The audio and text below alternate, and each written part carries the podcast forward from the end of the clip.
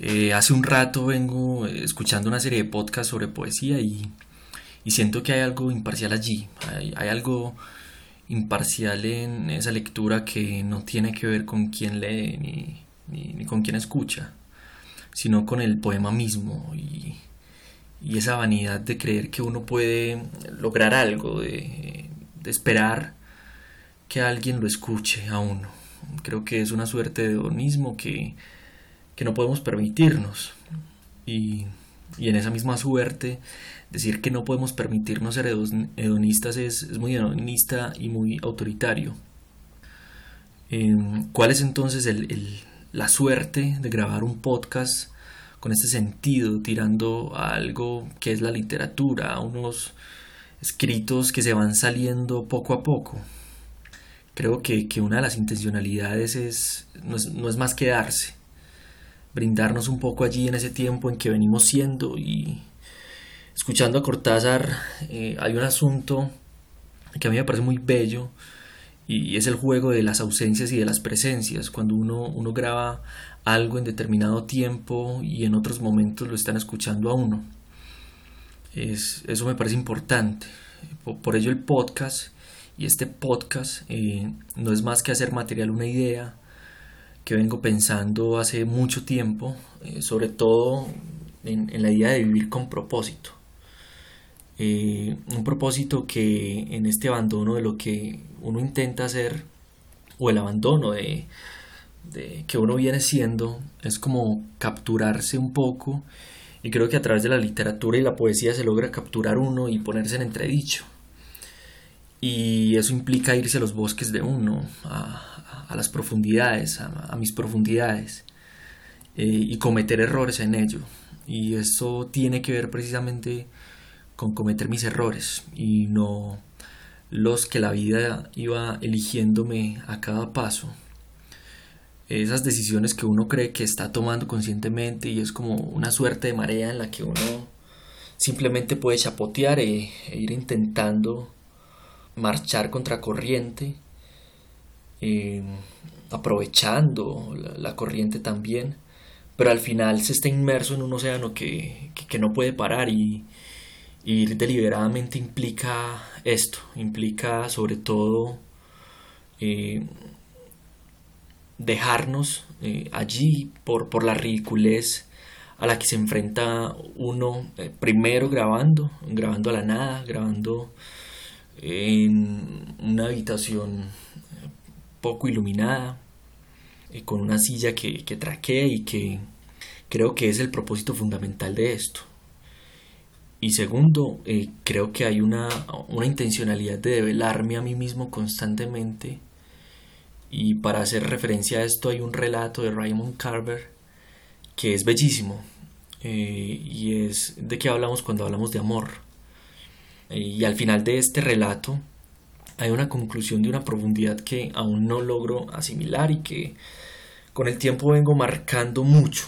Eh, ese extracto final dice algo como oía los latidos de mi corazón, oía el corazón de los demás, oía el ruido humano que hacíamos allí sentados sin que nadie se moviera, en lo más mínimo, ni siquiera cuando la cocina quedó a oscuras esa expresión del amor que a veces es difícil de captar en los relatos de Carver tiene que ver con la presencia, una presencia de estar aquí a oscuras, escuchando el latido de mi corazón y, como diría el poeta, el gran poeta, nada de lo humano me es ajeno.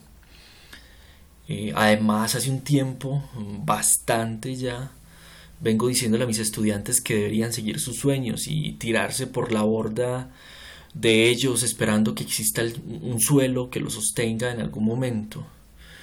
Y sin embargo yo nunca fui capaz de, hacerlo muy bien. Siempre me daba miedo y me devolvía por el tablón muy seguro al barco. Pero ahora la cosa cambió un poco y, no solamente aspirando a la coherencia, sino por una serie de circunstancias que he elegido, sobre todo porque venía sintiéndome Mm, y venía sintiendo que voy anclándome a circunstancias que elijo para no morir. Y, la lástima en ello es que uno no pueda vivir su propia muerte, sobre todo porque uno va buscando sin saber qué ni cómo y apenas lograr con instantes en que esa búsqueda no tiene que darse, momentos en los cuales tal vez eh, son esas circunstancias las que lo eligieron a uno y uno solamente puede decir como le quédate. Y sin embargo, la mayor circunstancia a la cual uno se ve abocado siempre es la finitud y al desparrame del que hacer en ese instante glorioso de estar vivo. Eh, con cierta agonía, una agonía que, se perpetúa bastante de no ser nunca aquello que se puede ser sino lo que nos toca. Y bueno, uno va, va muriendo muy plácidamente en ello, con, con una acogida de esa vida circunstancial que no es más que una forma más de morir. Y entonces había pensado que yo quería morirme de joven y ahora no tengo la fuerza para matarme. Así que decidí vivir deliberadamente. Fui a los bosques porque quería vivir deliberadamente, enfrentando solo los hechos esenciales de la vida y ver si podía aprender lo que ella tenía que enseñar. Quise vivir profundamente y desechar todo aquello que no fuera vida, para no darme cuenta en el momento de morir de que no había vivido.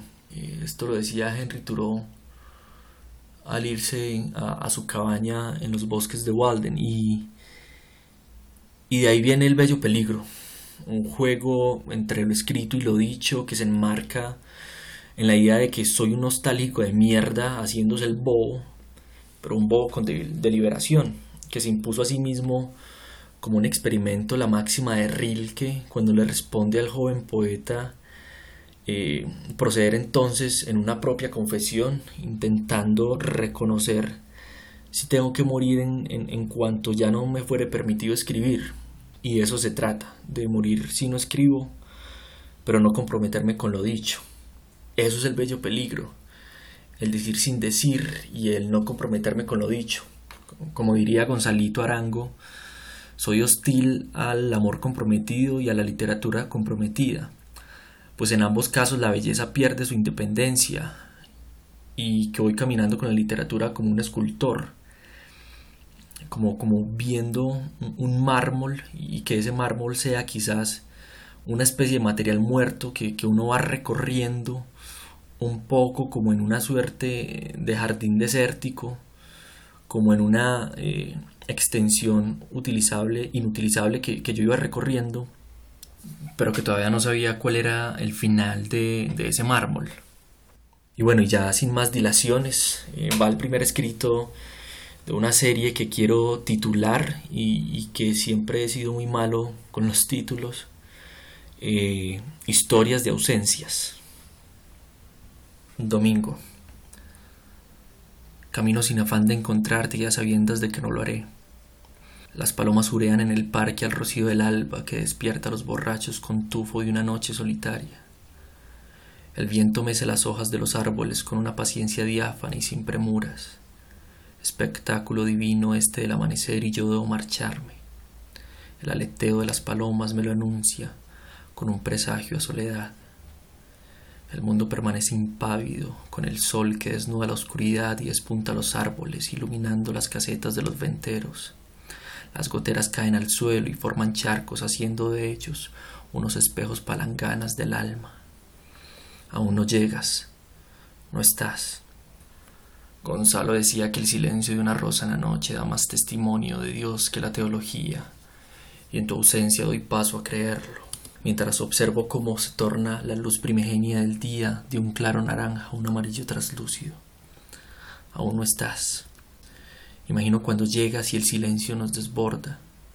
Te sentarás a mi lado sin reparo, no habrá cordialidades ni presentaciones. En silencio nos diremos lo que el alma anhela, sin temores ni dudas.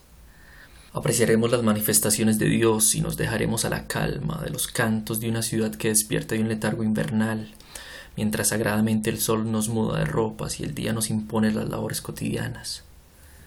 Salgo de mi letargo a buscarte y entreveo a las personas, rompo el silencio con mis pasos, como guiándole en este anhelo de ti en el amanecer. En el parque hay una virgen que se posa sobre unos ángeles. Les han pintado un llanto sangriento irrumpiendo el dolor de una humanidad descarriada. Pienso que estás con los ancianos en el atrio de la iglesia, esperando expurgar los pecados, deseando entrar al lugar de los dolores y las reconciliaciones Tocan las campanas anunciando la apertura de las puertas para que los dolientes entren y se perdonen. Las palomas bailan en torno mío y consiguen una felicidad sencilla de su existencia. No tienen que reconciliarse con sus pecados ni con Dios. Son las seis y sé que estás por ahí, vigilante y temerosa, aguardando mis pasos, observándome inmutable mientras la claridad del día nos expone en los recovecos del parque y en los rincones de mi ser. Me paseo por el lugar intentando reconocer cada perpetuación de los sentidos, observando cómo la gente espera incansablemente. Te espero yo. Camino para encontrarte ya sin esperanza alguna. Me paro frente a las puertas de la iglesia y expío mis pecados, los revuelco en el rebujo de mi alma con el murmullo de los dolientes. Su eco provoca una histeria de las palomas que toman el vuelo y surcan el cielo sobre mi cabeza. Te confundo entre la multitud, deseoso de que aparezcas. Muero un poco en esta espera, sé que no vendrás. Lo confirmo mientras me da en los ojos el sol y me corroe un frío trémulo.